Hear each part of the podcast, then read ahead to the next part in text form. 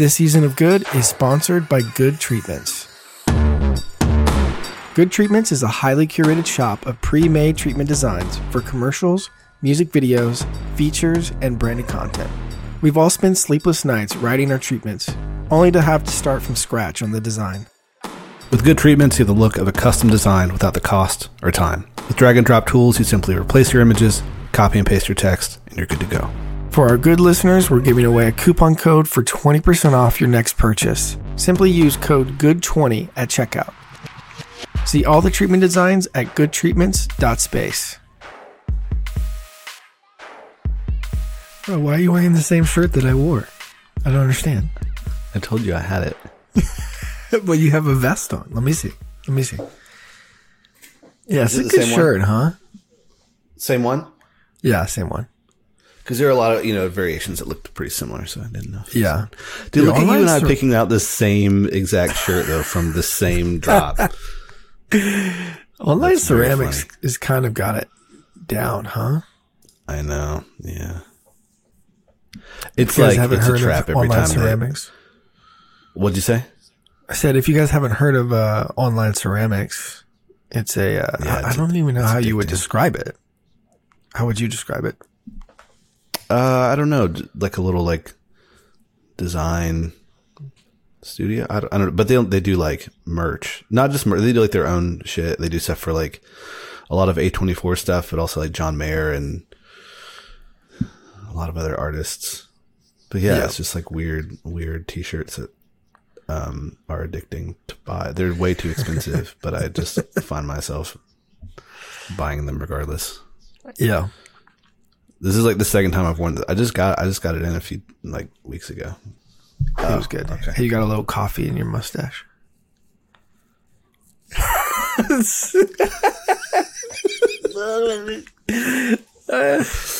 Dude, my biggest pet peeve probably. For uh, our listeners that aren't watching, I just slowly licked it off my mustache. That was it. yeah. No ahead, hands. No hands. Tongue One of my biggest pet peeves. I don't even know if it's considered a pet peeve, but like anytime that I have hair in my mouth, it's the worst moment of the day. yeah. Like a loose hair or like a connected hair, which I mean, obviously loose is worse, more wild. Loose, yeah, yeah. Connected is easy. I could just kind of, but I don't have that issue as much. I keep my my mustache. A little Yeah. trim. What do you? What do you? Yeah. Uh, what do you think? I don't know. I'm trying to. f- I I like I like having like a thicker stash, personally. But I do too. I just. I, yeah, I feel like I wake up more often with like, you know, gunk in my in my throat when I have a thicker beard and mustache. Ew, what the hell does that mean? You mean like hairs? Not hair. Sometimes, yeah, but also just like I just feel like uh, I don't know, like it just gathers more Gunk in skin or dead skin or God. What a way to start off this episode, huh? Yeah. Hmm. What do you have going on today? Uh, I was convinced that today was Monday, so I woke up like re- ready to go work. And I was like, "Well, Maria, I'll, I'll, I'll, you know, I'm heading down to the office. I'll see you later." And she's like, "Okay, you know, it's Sunday, right?" What what what did you think? Yes, you thought yesterday was Saturday. I don't know. I got confused. I was texting with Parrish yesterday, and I think, well, I I think that's the thing. Technically, I think we were texting after it had already passed midnight. Yeah, and so it just got confusing. Anyway, I woke up convinced that it was like the work week, and I was about to go into the office, but it's not. I am kind of like ready though, you know. Like I feel like it's been Dude, a the, cr- the. Christmas break and and New Year's and stuff. It just it gets me on a little bit of like a I get antsy. You know what I mean? Yeah, I mean, I do love Maria and I talk about like the the week after Christmas and in between Christmas and New Year's as being like the best week of the year. Um, why is why is that? Because it's like still very chill. Still feels like the holidays, but like there's no Yeah. expectations for anything like special to happen. Really, you know, it's Right. just um like kind of laying around and gearing up for a new year, and I feel like this is crazy that I'm saying this, but I think I'm kind of done with like laying around. I'm kind of ready to yeah, do some do some stuff. And I have I actually this has been a busier Christmas season, holiday season than normal for me. Usually I just like turn it off for sometimes by choice, sometimes because uh, I don't have a choice, but uh, I like to just kind of turn it off in December um, altogether and just kind of disappear. Uh, but this I haven't been able to do that this year, which it Yeah. actually hasn't been terrible.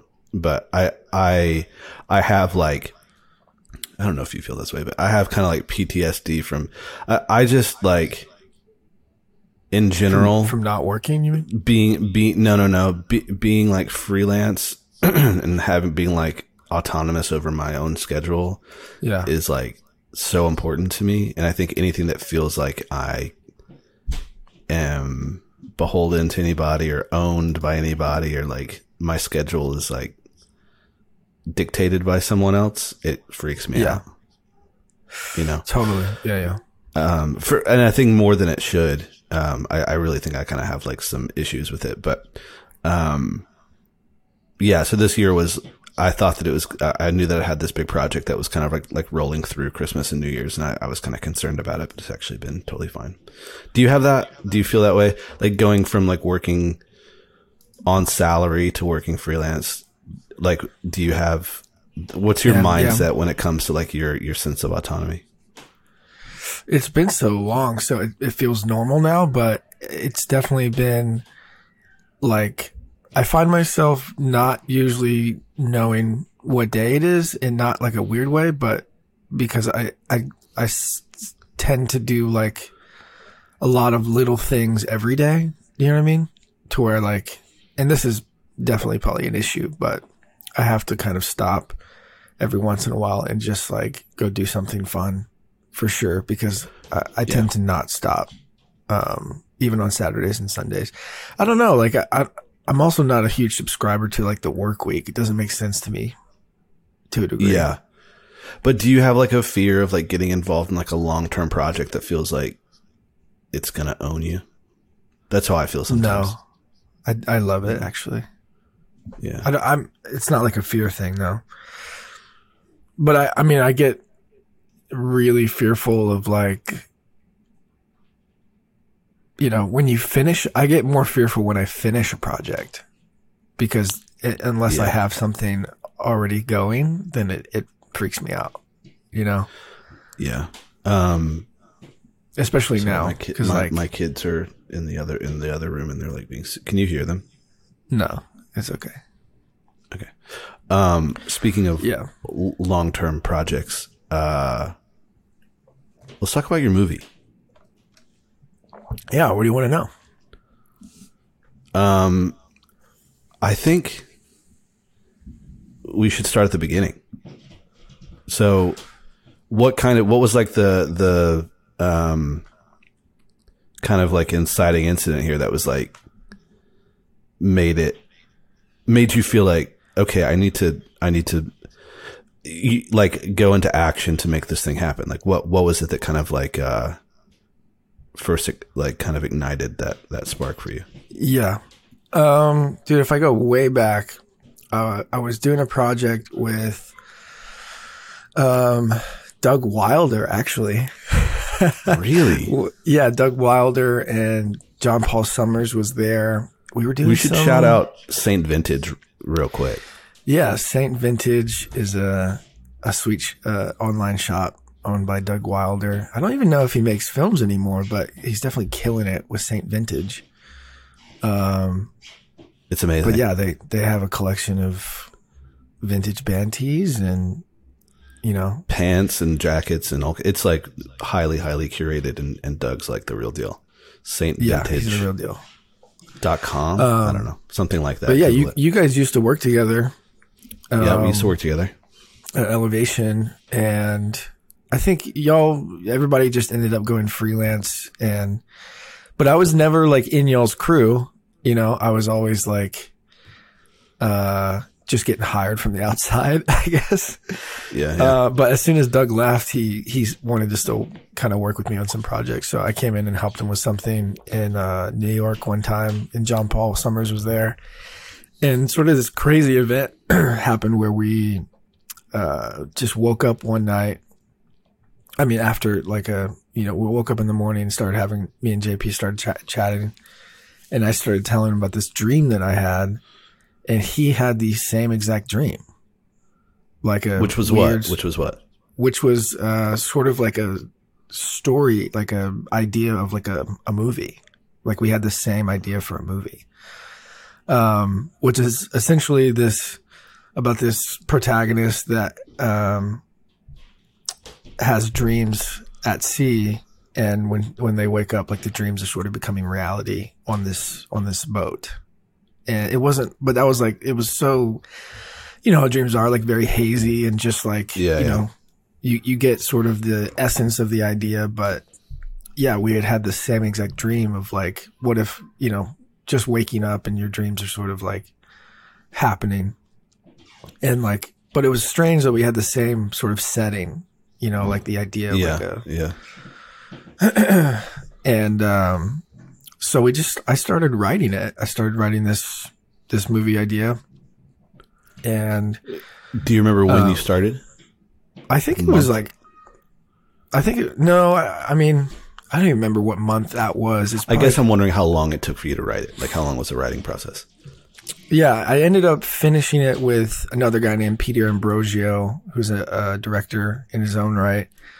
Um, so I think the outline and sort of the basic sort of beats and everything maybe took me about a month or so, month and a half to get to like, you know, 90 pages of just, You say a month? up. yeah.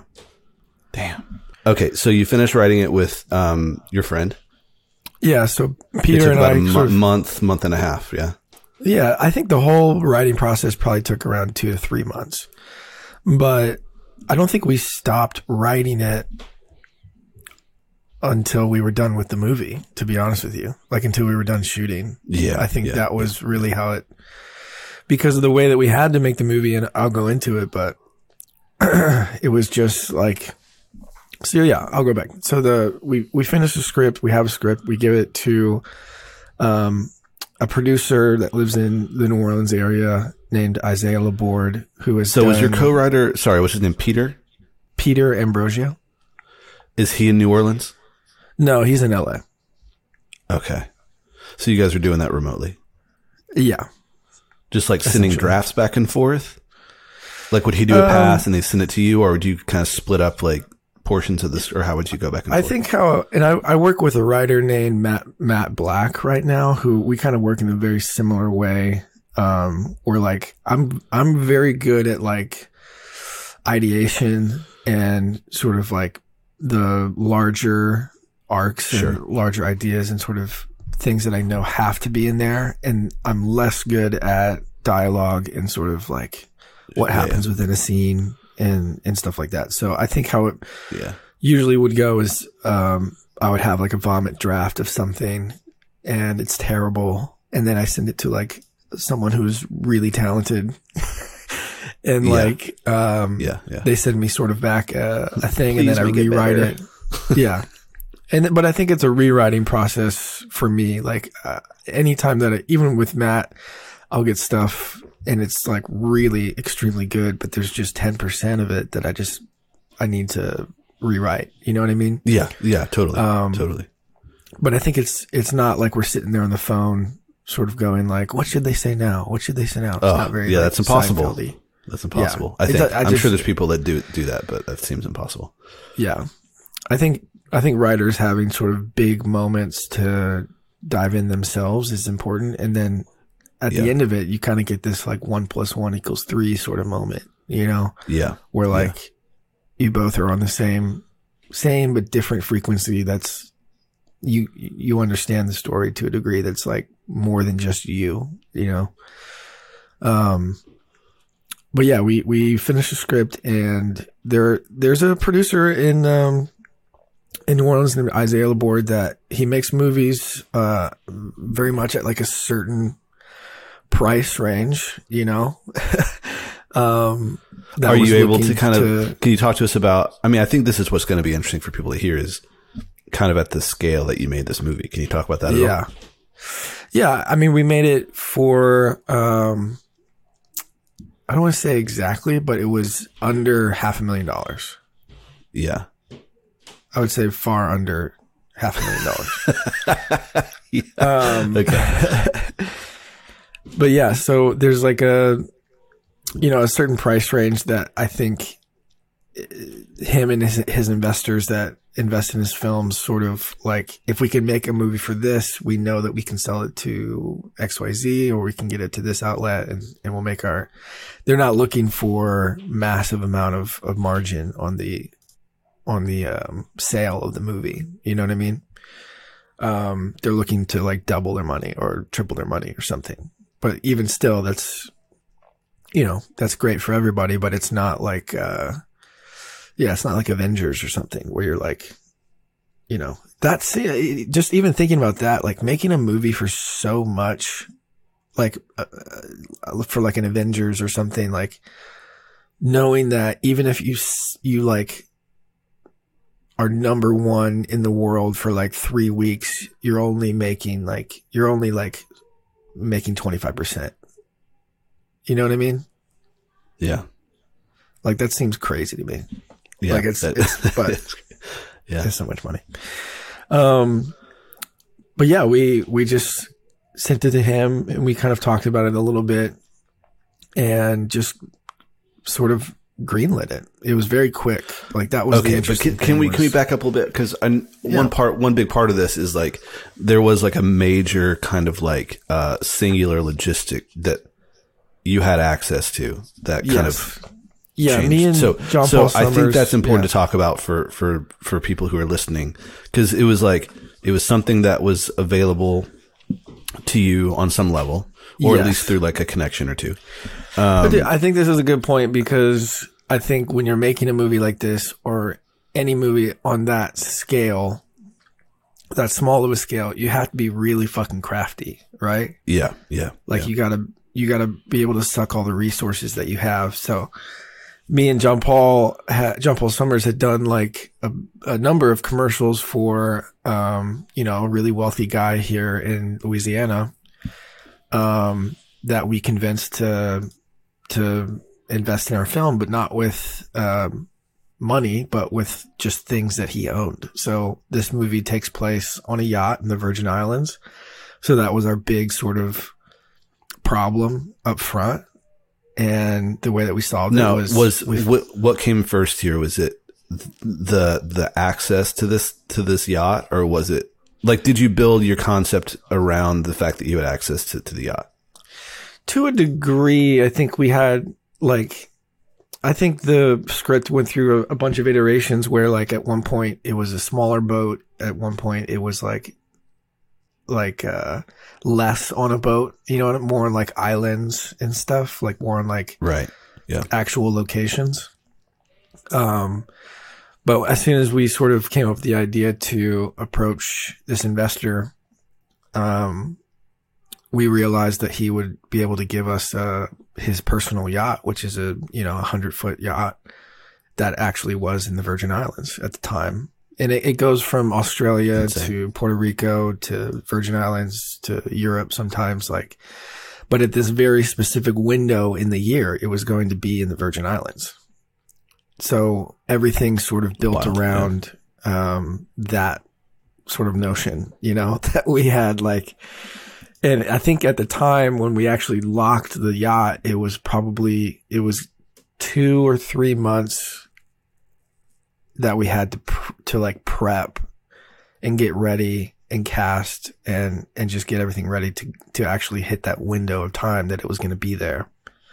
And he was going to allow us to basically film on there every day, use the crew. They could drive us out to anywhere that we'd want within sort of the the, Vir- the British Virgin Islands where we were.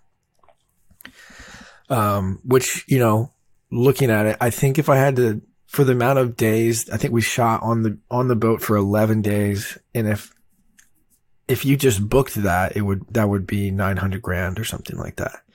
to just like charter that yacht with the crew and Yeah. food and all that stuff.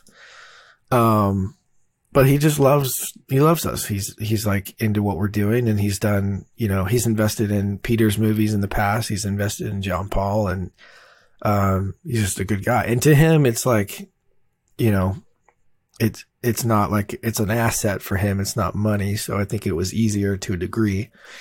Um, Right. but yeah, he he also had like a private jet that he uh, let us, you know, use and park on a tarmac and and shoot inside. And I think the the only drawback to uh, the situation, other than um, the amount of time that we had, was that everything was like it was very known that like you we don't have money if something goes wrong, right? Like if we fuck something Yeah. up on this jet or this yacht, we're kind of toast, you know? yeah. So there was a lot and imagine sort of, and if you've ever been on a yacht, it's like, it, yeah, it's luxurious to a degree, but it's, um, it's very small. Like, and I think, um, yeah, I think we had a crew of seven, not including cast. So at, at all times, there was probably 12 to 13, maybe 15 people on the yacht. So there's just a lot of things that can go wrong. And yeah, we had to really um set ourselves up for success and like make it known that it's very serious uh of like this treat this place like a museum, you know? And Yeah. yeah, that Yeah. that was one of the tougher parts for sure. So everything's kind of in place. T- tell me about tell me about um, casting. Uh, I'm obviously very interested in this part of the process. Yeah. Um, So uh, Isaiah kinda- yeah, Yeah, tell me Isaiah went through a casting agent. I can't remember the name or a casting. Um, one of the roles was a friend of ours that is a he. He just uh, he's in a movie called The Vigil, which is on on Hulu.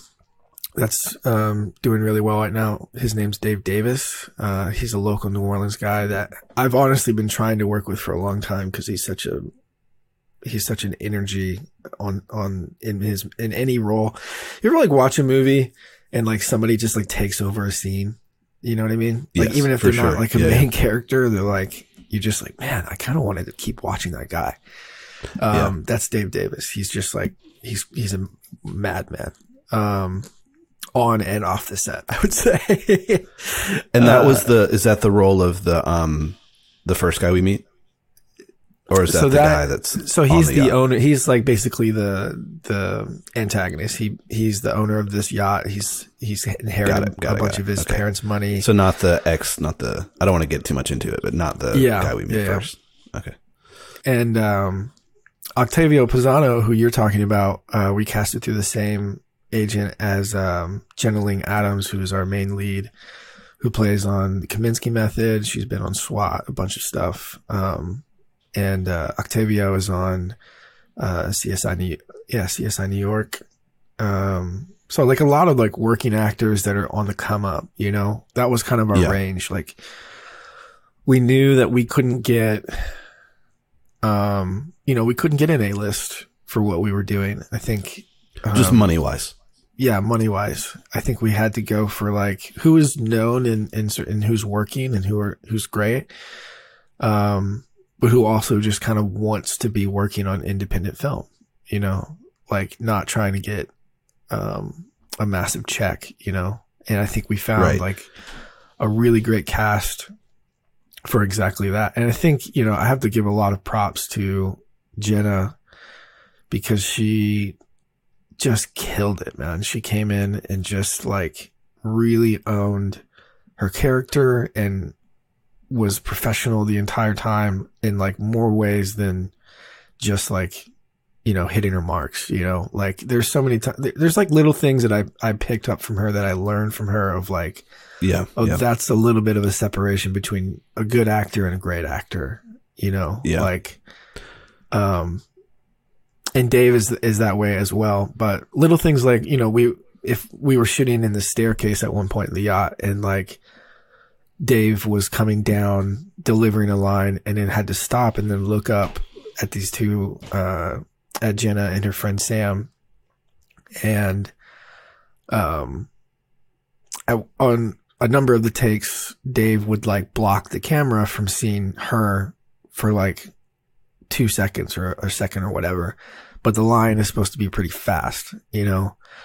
But she would be, she would just be intuitively knowing what we were seeing and wait for those two seconds to deliver her. You know what I mean? Like just little things Right. of yeah. like, I Yeah. know what JP is doing and I know where Dave's at and I know what I have to do. just say like an awareness. Yeah. a huge awareness of just like the process, not just like, you know. Okay. Well, let's. I, I want to talk about all that, but let's back up just for a second.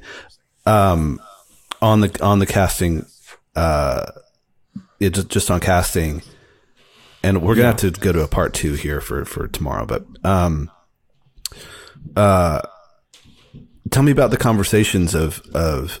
Uh, I'm curious conversations with people that didn't even work out, but for the people that you ended up casting, when you sat down with them, whether it was over Zoom or in person for the first time, what was that Yeah. conversation like, and what did you guys talk about? And I'm just kind of curious, like how what what did you do to kind of like build that trust, or that they were, you know, especially for like a low budget movie that they were getting involved with something that wasn't like a complete shit show. Yeah. I think a lot of the conversations were me, uh, with Jenna, for example. I think she had the script, obviously. And I think my first inclination is to just ask her about the character. You know, I think I want to know that someone is understanding of like the nuances of a character, not just like, Right. um, not just like performance stuff, you know, I think I'm, I was interested in like Jenna sort of giving me some insight into, you know, you know, I'm a collaborator. I like, I like to know what, what else is out there. I don't like to leave like stones unturned. But so I think a lot of the first Yeah. conversation was like, you know, where do you, what's interesting about this character to you that's not in the character currently? You know, because that's Right, what I want. right, That's what I- right. because you're Well, like like what like what did you like like maybe do you mean like in like the script itself what had you kind of maybe overlooked or like hadn't included that she was feeling needed to be there I think I don't know any specifics, but it was it was just like emotional connections to different moments that I think were just kind of plain dialogue at some points. Like in the script, it wasn't sort of like super detailed about like how how something is making her feel, you know. So I think going through all of those big beats and really kind of figuring out like a whole arc for her um where she starts in this one place and she ends in another place, you know. I think was that something that, was- uh, through the process maybe even at the very beginning was that something that she was open like she was excited about collaborating with you Oh, on yeah. or did it did it Yeah. feel like no, I um, feel like there was maybe no did, did you have any sure. sense of like uh insecurity that maybe you just hadn't written it well enough or do you know what i'm Oh, saying yeah. like Yeah. like like what was kind of like the balance there of w- wanting to keep it open and collaborative but also like um feeling like maybe they were having to do too much work you know th- th- these are all things that i'm like scared of and dealing with too so that's Yeah, that's yeah. why i'm asking you know what i mean Dude, I think if someone has said that they want to do your movie, I think they want to do the work. I don't think anybody like I don't know, man. Actors want to act. Like I know that sounds like cliche, but there's like if someone's like agreeing to do something, they're uh, especially that type of person, they're just going to put everything into it. Um, Well, how so quick? like, uh, sorry, I know I'm like I know I'm, I'm just like circling around the same thing, but how? I guess like you sit down and talk. How many conversations were there before it was like they're like I want to I want to do this movie. Like what was that just one. process like? Just one. just just one. Is that with with most of the of the um cast or or Yeah. with- just with Yeah. Jenna or, or yeah? Well, me dude, that I mean, yeah, some of them were super last minute. So the first person that we cast was Dave Davis, and um, I kind of knew what I was getting with him for sure. You know, um, Yeah. just from seeing his other performances and and and everything, I think he was probably the, the first person that we got that I was like, okay, I think this movie is going to be pretty interesting. Like, I think this is going to be actually really good. And then we got um, uh, Jenna, and Did that feel like the biggest puzzle piece? Her role.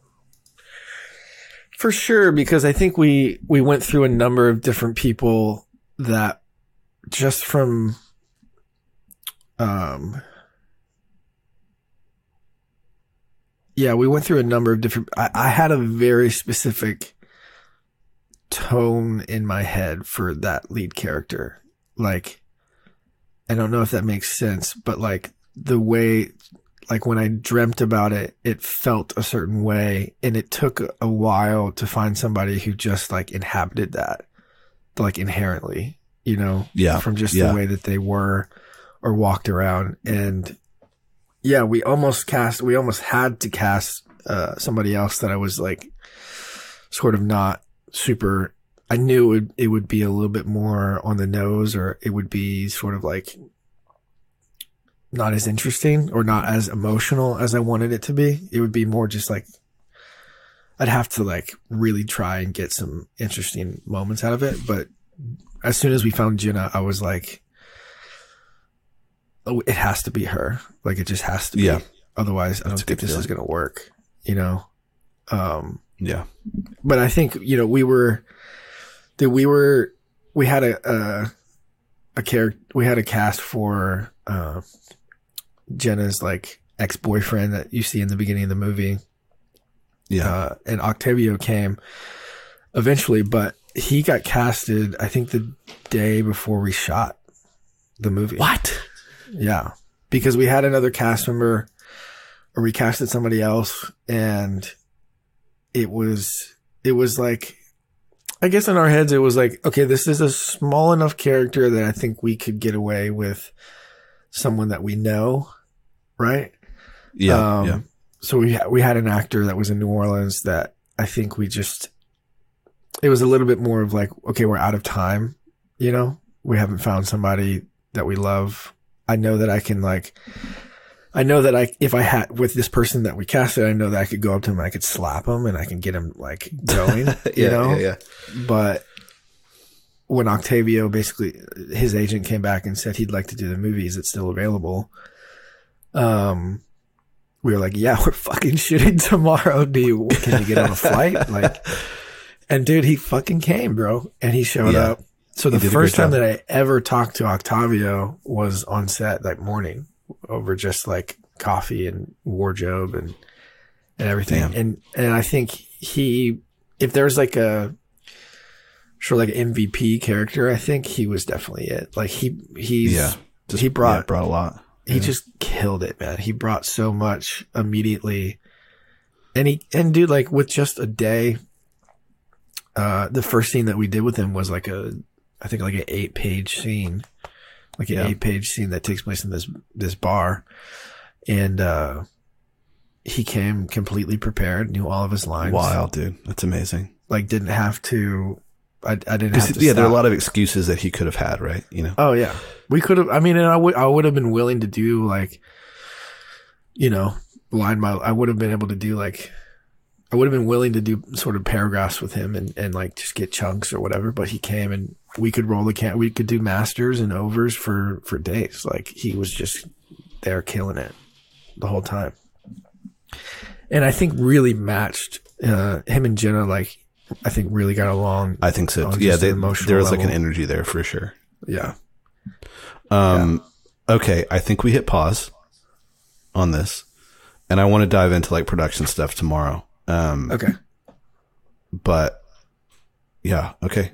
I think this is I, this is good because I don't think we've talked at this level of, of depth about it. So this is like very No, this is fun for me because I haven't thought, I haven't thought about this in uh, because you shot this the end of 2019, right? shot it in November 2019. Pandemic hit, and then I had a year to edit. Um, Yeah, and we finished that in March of 2021. and now So, you're in the midst of Now it's uh, now it's being sold. it. which is Yeah. crazy. Amazing. So, Um, we'll get into all that, but um, yeah, that's it for today. Love you. yeah. All right, dude. See you tomorrow. This season of Good is sponsored by Good Treatments. Good Treatments is a highly curated shop of pre made treatment designs for commercials, music videos, features, and branded content. We've all spent sleepless nights writing our treatments, only to have to start from scratch on the design. With good treatments, you have the look of a custom design without the cost or time. With drag and drop tools, you simply replace your images, copy and paste your text, and you're good to go. For our good listeners, we're giving away a coupon code for 20% off your next purchase. Simply use code GOOD20 at checkout. See all the treatment designs at goodtreatments.space.